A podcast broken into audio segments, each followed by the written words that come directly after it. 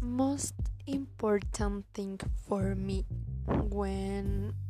I meet a person is to know if he has a sense of humor, if he has an artistic talent, if he he's generous to the other people, if he's reliable, and in the end I look at his beauty. Um, I care more about